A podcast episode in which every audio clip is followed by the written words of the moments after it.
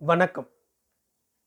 எழுத்தாளர் திரு இமயம் அவர்கள் எழுதிய செடல் எனும் நாவலின் முதல் அத்தியாயத்தை உங்களுக்காக வாசிப்பது பாண்டிச்சேரியிலிருந்து ஆதிசிவன்.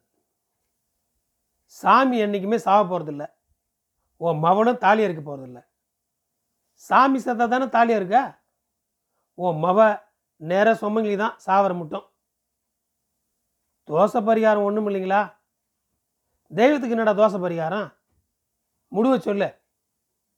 சாமி எதிராக நான் என்னத்த சொல்ல போகிறேன் பல ஊர்க்காரங்க கூடியிருக்கிற சபையில் நாலு வார்த்தை என்னால் பேச முடியுங்களா?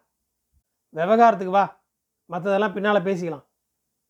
ஏதோ அந்த காலத்தில் ஒரு காலத்தில் இருந்த முறைமைக்கு எங்கள் அக்காவில் பொட்டு கட்டி விடுதுங்க அதுக்காக இந்த கலிகாலத்துலேயும் அப்படி பண்ண முடியுங்களா? ஆமாண்டா. அந்த காலத்தில் மனுஷன் நிர்முண்டமாக இருந்தான். இப்போ தான் புதுசாக புதுசுன்னு துணியை கட்டிக்கிட்டான். அந்த காலத்தில் வெள்ளாயனாக இருந்தவனெல்லாம் இப்போ சக்கிலி ஆகிட்டான் சக்கிலியாக பறையனாக இருந்தவனெல்லாம் இப்போ வெள்ளாயனா ஆகிட்டானா அப்படி இல்லைங்க சாமி. பின்ன எப்படி இல்லைங்க? இத்தனை ஊர்காரங்க சொல்கிறதெல்லாம் உன் காதில் நொட்டலையே? உன்னோட பாட்டங்காலத்தில் கூத்தாடி குடும்பத்தை இந்த ஊரில் கொண்டாந்து குடி வச்சது எதுக்குன்னு உனக்கு தெரியுமா? கூத்தாட்சியை தானே இத்தனை காலமாக எல்லா ஜில்லாவிலையும் செல்லியம்மனுக்கு பொட்டு கட்டி விடுறாங்க. இப்பயும் அதான் நடைமுறை? இல்லைன்னு உன்னால் ருசு பண்ண முடியுமா? வாய் இருந்தால் என்ன வேணாலும் பேசி போடலாம்னு அர்த்தமா இப்போ எல்லாம் பரசாதிலையும் உடையாறு கவுண்டர் இடத்துலையும் கட்டி விட்றாங்க சாமி. நம்ம ஊர் வழக்கம் என்னடா? ஏய் அந்த பண்டார பையன் எங்கடா? இந்த இருக்கானுங்க சாமியோ. ராமலிங்க ஐயர் தோல் துண்டை இடுப்பில் கட்டிக்கொண்டு இரு கைகளையும் நெஞ்சோடு சேர்த்து கொண்டு சபையின் முன் அடக்க ஒடுக்கமாக வந்து நின்றார். கூட்டம் ஐயரை வெறித்து பார்த்தது. நடராஜ பிள்ளையின் வாயிலிருந்து அடுத்து என்ன வார்த்தை வருமோ என்று ஆவலோடு எதிர்பார்த்து காத்திருந்தது. பிள்ளை ஒரு முறை ராமலிங்கத்தை அலட்சியமாக ஏற இறங்க பார்த்துவிட்டு அதே ஏளன பார்வையோடு கூட்டத்தையும் பார்த்தார். பிறகு துண்டை எடுத்து ஒரு முறை காற்றுக்காக விசிறிவிட்டு கொண்டு அதட்டும் குரலில் டேய் இவனுக்கு பழங்கதையெல்லாம் மறந்து போச்சான்டா அதனால் ஒரு வாட்டி ஐதீகத்தை சொல்லி காட்டு. அப்படின்னாச்சும் கீழ் மாடு எது மே மாடு எதுன்னு புரியும். கூத்தாடிங்கிற எண்ணமே அவனுக்கு மறந்து போச்சு. மோளத்தை தட்டினா தான் வீட்டில் அடுப்பெறியுங்கிறத மறந்துட்டாரு. சுத்தக்கார வெள்ளாய பிள்ளை ஆயிட்டாருடா. ராமலிங்க ஐயர் இப்படிப்பட்ட சிக்கலில் மாட்டிக்கொள்வோம் என்று கனவிலும் நினைத்திருக்க மாட்டார். நடராஜ பிள்ளை மிரட்டிய மிரட்டலில் அவருடைய முகம் செத்துப்போய்விட்டது நெஞ்சில் தைரியம் என்பதே இல்லை. உடலில் இருந்த மொத்த இரத்தமும் ஒரே நேரத்தில் தலையை நோக்கி பாய்வது போல் இருந்தது. நாளெல்லாம் ஏற்காலில் நடந்தது மாதிரி திடீரென்று உடம்புக்குள் அப்படி ஒரு வழி. இவர் குழம்பி போய் மிரள மிரள பார்ப்பதைக் கண்ட நடராஜ பிள்ளை கண்களை உருட்டி அதற்றதான குரலில் என்னடா? என்று கேட்டதுதான் தாமதம். பானையில் இருந்த தண்ணீரை தூக்கி மடமடவென்று கீழே கொட்டுவது மாதிரி ஐதீகத்தை கொட்ட ஆரம்பித்தார். தேவர் மூவர் திக்குபாலகர்கள் நாற்பத்தி எண்ணாயிரம் ரிஷிமார்கள் கெச்சர் கென்னர் கெருடகாந்தவர் அஷ்டதிக்கு பிரம்மன் முதல் யாவருமாக கூடி ஆதிசேஷன் என்ற பாம்பை வடமாகவும் மதுரமாங்கிரிங்கிற மலையை மத்தாவும் கொண்டு பார்க்கடலே அமிர்தம் கடைய திட்டம் போட்டு அந்த பிரகாரமாக ஏனைய ரிஷிமார்கள் ஒருபுறமும் மறுபுறம் வாலியும் சுக்ரீவனும் நின்று வடம் பிடித்து இழுத்து அமிர்தம் கடைகிற காலத்தில் முழு முதற் கடவுளான ஸ்ரீ கணபதியானவர் தன்னை துதியாமல் தேவர்களும் ஞான ரிஷிமார்களும் அமிர்தம் கடைகிறார்களே என்ற கோபத்தில் ஈயாக ரூபம் கொண்டு அமிர்தபானையின் வடப்பாக விளிம்பில் உட்கார்ந்தார். அவ்வாறு உட்காரும் காலத்தில் அமிர்த பானையானது வடப்புறமாக சாய ஆரம்பித்தது. தேவர்களும் மற்றுமுள்ளோரும் பானையை நிமிர்த்த எவ்வளவோ கஷ்டப்பட்டு முடியாததால் பானை சாய காரணமென்று ஒருத்தருக்கொருத்தர் பலரும் பேசினப்ப ஸ்ரீ பகவான் கிருஷ்ணன் இது ஸ்ரீ கணபதியை துதியாமல் நடந்த வினையானபடியால் அவரை துதிக்க வேண்டும் என்று சொன்னார். அந்த பிரகாரம் எல்லோருமாக சேர்ந்து கொண்டு ஸ்ரீ கணபதியை துதித்தார்கள்.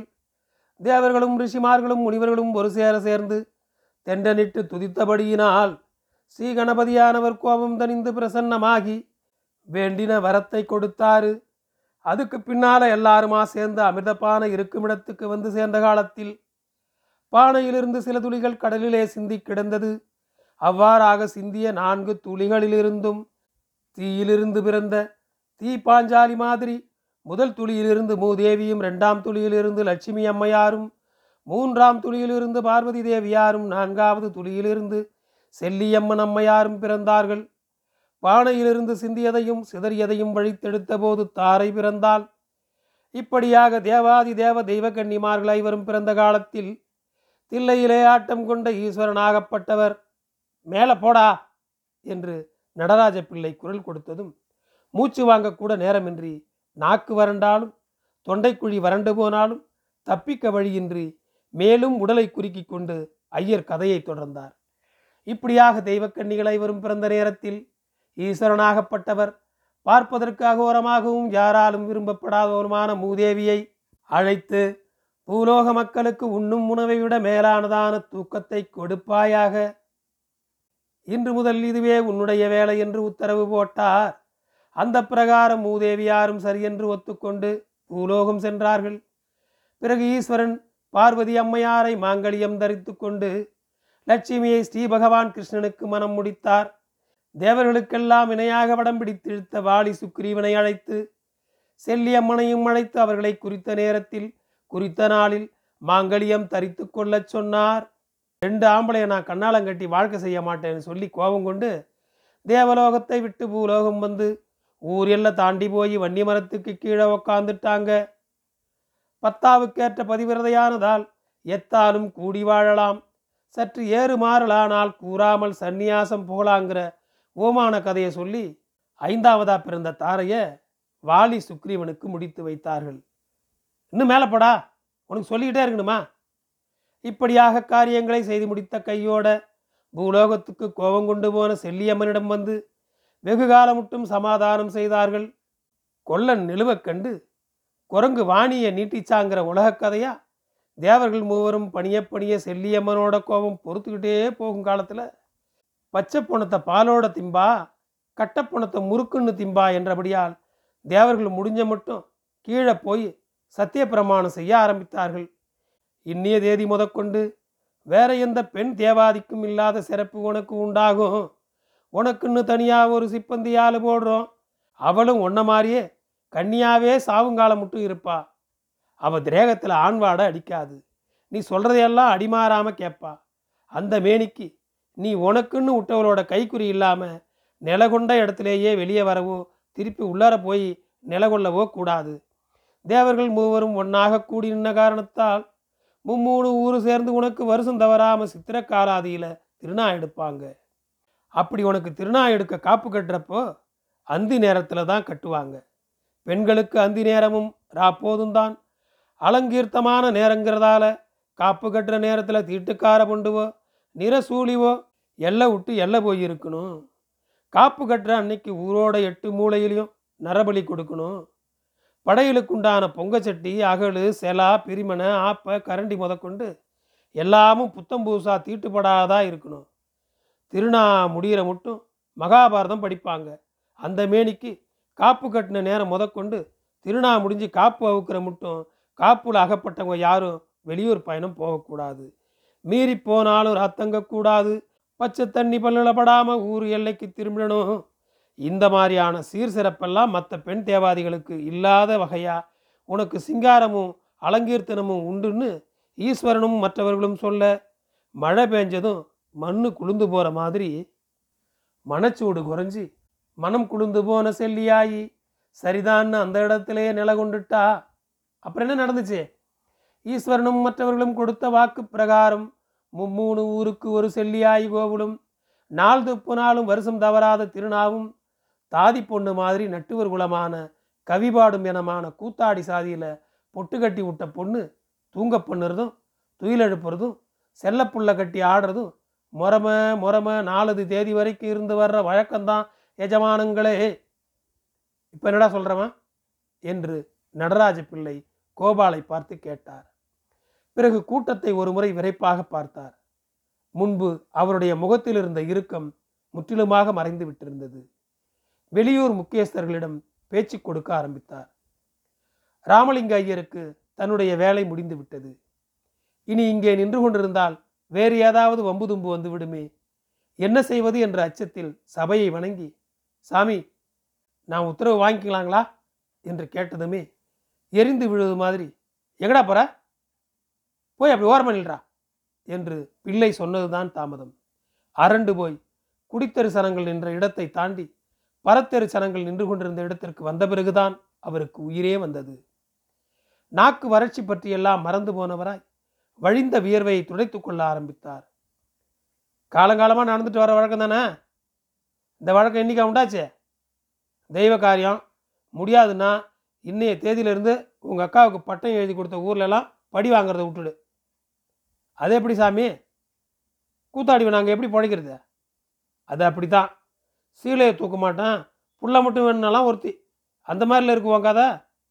உங்கள் மூதாதியில் ஒருத்தனை கொண்டாந்து இந்த ஊரில் குடி வச்சதே இதுக்கு தான் ஆதி கதை தெரியும்ல?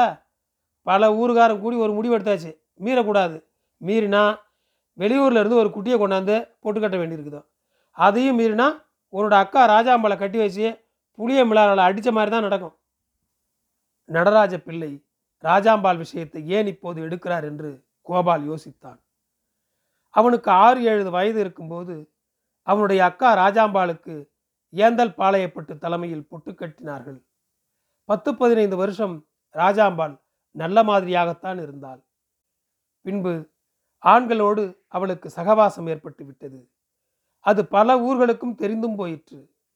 விஷயம் பாளையப்பட்டிடம் பஞ்சாயத்துக்கு போயிற்று. அப்போது அவர் ராஜாம்பாலை பூவரச மரத்தில் கட்டி வைத்து புளியங்குச்சியால் அடித்து நொறுக்கினார்.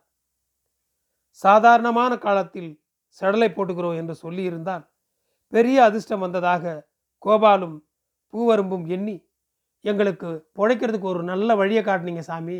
ஒன்று என்ன? ரெண்டு குட்டிகளை பொட்டு கட்டி விடுங்க என்று சொல்லி விழுந்து கும்பிட்டு விட்டு வந்திருப்பார்கள். கோபால் வகையராவிலும் பூவரும்பின் வகையராவிலும் சேர்த்தால் பொட்டுக்கட்டி விடப்பட்டவர்கள் இருபதுக்கு மேல் இருப்பார்கள். இருப்பதிலேயே செடல்தான் சிறு பெண். அது ஒரு கவலை. எல்லாவற்றையும் விட பஞ்சகாலத்தில் பல குடும்பங்கள் இலங்கை போவது போல் போய்விடலாம் என்ற எண்ணமும் அவர்கள் மனதில் இருந்தது. அப்படி போக நேர்ந்தால் செடலின் கதி அந்த கவலைதான் கோபாலையும் பூவரும்பையும் வாட்டி எடுத்தது. இவர்கள் இருவரும் தயங்குவதை பார்த்த நடராஜ பிள்ளை ராமலிங்கத்தை கூப்பிட்டு இவர்களுடைய குடும்பங்களில் பொட்டுக்கட்டி விடப்பட்ட பெண்களை பற்றி சொல்ல சொன்னார். பிள்ளையின் பேச்சுக்கு மறுபேச்சில்லை. ஐயர் பட்டியலிட ஆரம்பித்தார். இவங்க ரெண்டு பேர்த்து வகைராவிலையும் சொல்லணும்னா குறைஞ்சது நூறு உருப்படியாவது இருக்குங்க. எரஞ்சியில் பொட்டு கட்டின பட்டத்தா விளம்பாவூரில் பொட்டு கட்டின ராமசுந்தரம் சாவடிக்காடு சரஸ்வதி அவள் அக்கா மொட்டை மல்லூர் சாமி அம்மா பெரிய நெசலூர் முனியம்மா புறம்பிக்கம்பி கருப்பாயி இப்படி சொல்லிக்கிட்டே போகலாங்க. இதை தவிர்த்து உடையார்பாளையம் ஜமீன் துறையூர் ஜமீனில் நூறு வருங்க. தஞ்சாவூர் ஜில்லாவில் தாங்க இவங்க சொந்தமெல்லாம். அதுலேயும் ஒரத்தநாடு தாலுகாவில் இவங்க கூட்டம் தாங்க அதிகம். அங்கே நூறு இரநூறுன்னு வருங்க. சரி நீ போ. பெரிய பிள்ளைகளை உன்னை கட்டி விடலாங்க என்று கோபால் சொன்னதை பஞ்சாயத்து ஏற்கவில்லை. வயசுக்கு வராத சிறு பெண்ணாக இருப்பதுதான் நல்லது என்று பஞ்சாயத்தார்கள் நினைத்தார்கள். அப்படிப்பட்ட பெண்களால் பிரச்சனை அதிகம் இருக்காது. ராஜாம்பாள் ஏழு எட்டு முறை பிள்ளைகளை கலைத்தது மாதிரி நடக்காது என்று பஞ்சாயத்தார்கள் நினைத்தார்கள். அவர்களுடைய எண்ணத்தில் உறுதியாகவும் இருந்தார்கள். அவர்களுடைய உறுதிக்கு காரணம் பல ஊர்க்காரர்கள் பல சாதிக்காரர்கள் இந்த பொட்டு கட்டுற விஷயத்தில் மட்டும் ஒன்றுபட்டு இருந்ததுதான். பொட்டு கட்டி விட்டால் மழை பெய்யும் என்ற நம்பிக்கை எல்லாருடைய மனதிலும் ஒரு மரம் மாதிரி வளரத் தொடங்கி இருந்தது ஏ கோபால உன்னோட முடிவை சொல்லு. எல்லாம் ஏஜமா முடிவு தாங்க உன் மவளை நாங்கள் ஒன்றும் தெருவில் விட்டுட மாட்டோம். உங்கள் அக்காவை பொட்டு கட்டி விட்ட நாள்லேருந்து அவள் சாவர முட்டம் திருநாவில் அவளுக்கு கொடுக்குற முறையில் குத்தம் குறை ஏதாவது உண்டா? அப்படின்னா எந்த ஊருக்காரன் செஞ்சான்னு சொல்லு. பத்து ஊருக்காரன் கூடியிருக்கிற சபையில் அந்த ஊருக்காரனை விளக்கு கம்பத்தில் கட்டி வச்சு செருப்பாலே நாலு வாங்க வாங்குறேன். உங்கள் அக்காக்காரி செத்து போய் மூணு வருஷம் ஆகிப்போச்சு இந்த மூணு வருஷ திருநாவுக்கும் அங்கே இங்கேன்னு காட்டூர் பரூர் காந்தரூபி விசுலூர் பேபி பாலி ராமதிலகம்னு பொட்டு கட்டி விட்டவங்களை கொண்டாந்து வச்சு காரியத்தை ஒப்பந்தத்துக்குள்ளர போதும் போதும்னு ஆகிப்போச்சு மூணு வருஷமாக உன்னை கேட்டோமா இந்த ஊரில் இருக்கிற கூத்தாடி குடும்பம் ஒன்று தான் ரெண்டு மூணு பேர்னு இருந்தாலும் பொட்டைப்புள்ள வச்சுருக்கிறோம் நீ ஒருத்தன் தான் அதோடையும் ஊரில் பஞ்சமும் புழுத்து போச்சு. அது தெய்வத்தோட குத்தமாகவும் இருக்கலாம். இதையும் செஞ்சு தான் பார்ப்போமே முறைமையை ஏன் கைவிடணும்? ரெண்டு மூணு வருஷத்துக்கு முன்னாடியே உங்கள் அக்கா செத்தப்பவே செஞ்சுருக்கணும். எப்படியோ அப்படி இப்படின்னு விட்டு போச்சு. பஞ்சத்தை சாக்கிட்டாவது காரியத்தை முடிச்சுப்பலாம்னு பத்து ஊர்காரன் கூடியிருக்கிறான். உன் முடிவை சொல்லு. என்னோடய வார்த்தையில் நம்பிக்கை இல்லைன்னா ஒரு காகிதத்தில் இங்கே கூடியிருக்கிற அத்தனை ஊர்காரனையும் சொந்த கைப்பட எழுதி தர சொல்கிறேன் உங்கள் அக்காவுக்கு எழுதி தந்த மாதிரியும் பொதுவாக பொட்டு கட்டி விடுறவங்களுக்கு என்னென்ன ஊர் பாத்தியதுன்னு எழுதி தர சொல்கிறேன் எல்லாம் எஜமாங்க முடிவு தான் ஏ ஏம்பா ஒரு காயத்தில் எழுதி கொண்டாங்க. நாலு தேதியிலிருந்து இன்ன வகைராவை சேர்ந்த இந்த குளத்தில் உள்ள இன்னாருடைய மவளை இந்த ஊரோட சேர்த்து மொத்தம் முப்பது ஊர் செல்லியம்மன் கோவிலுக்கு பொட்டு கட்டி விடுறோம். ஐதீகத்து முறைப்படி செய்துக்க வேண்டியது. தாலாட்டு பாடவும் செல்லப்புள்ள கட்டி ஆட வர்றப்ப ரெண்டு மஞ்சள் சேலையும் அதோட பிறந்த பொண்ணுக்கு கொடுக்குற மாதிரி சீர்வரிசையும் அன்னப்படல் நடத்த ஊர் ஊராக சேர்த்த பொருளை உள்ளூரில் வரி போட்டு சேர்த்த பொருளை அன்னப்படலை செலவானது போக மிஞ்சின பொருள் எல்லாத்தையும் அந்த வருஷப்படியாக அந்த குட்டிக்கு கொடுக்கணும். எல்லைக்காவை கொடுக்குற ஆட்டில் ஒன்றையும் கொடுத்துட வேண்டியது. இதில் எந்த ஊருக்காரன் மீறினாலும் அந்த ஊருக்காரன் பல ஊர் கூடின பஞ்சாயத்தில் துண்டை இடுப்பில் கட்டிக்கின்னு தண்டம் கட்டணும். அந்த குட்டியை தற்சமயத்துக்கு ஒரு ஆளை போட்டு தனியாக ஒரு வீட்டில் வைக்க வேண்டியது. பொட்டு கட்டி விட்ட விவரம் தெரிஞ்சு அதுக்கேற்ற மாதிரி பயக்கிட்ட பிறகு குடும்பத்தோடு சேர்த்து வழக்கம் போல் இருந்துக்கலாம். ரெண்டு மூணு வருஷத்துக்கு தனியாக இருக்க ஊடும் சோத்து பாட்டுக்கு ஊர் பொதுவில் இருந்தும் கொடுத்துட வேண்டியது. இப்படி எழுதி கொண்டா. இதில் எதனாச்சும் மாற்றம் இருந்தால் சபையில் யார் வேணாலும் எடுத்து சொல்லலாம். பஞ்சாயத்துங்கிறது நாலு பேர் கூடி முடிவெடுக்கிறது தான் என்று சொல்லிவிட்டு பிள்ளை கூட்டத்தை பார்த்தார். பெரிய கூட்டமாக இருந்தும் அந்த இடத்தில் சிறு சத்தம் கூட இல்லை. பிள்ளை சொன்னால் அந்த பேச்சுக்கு யார் எதிர்பேச்சு பேச முடியும்? அவர் சொன்னதும் உலக நடைமுறையைத்தானே?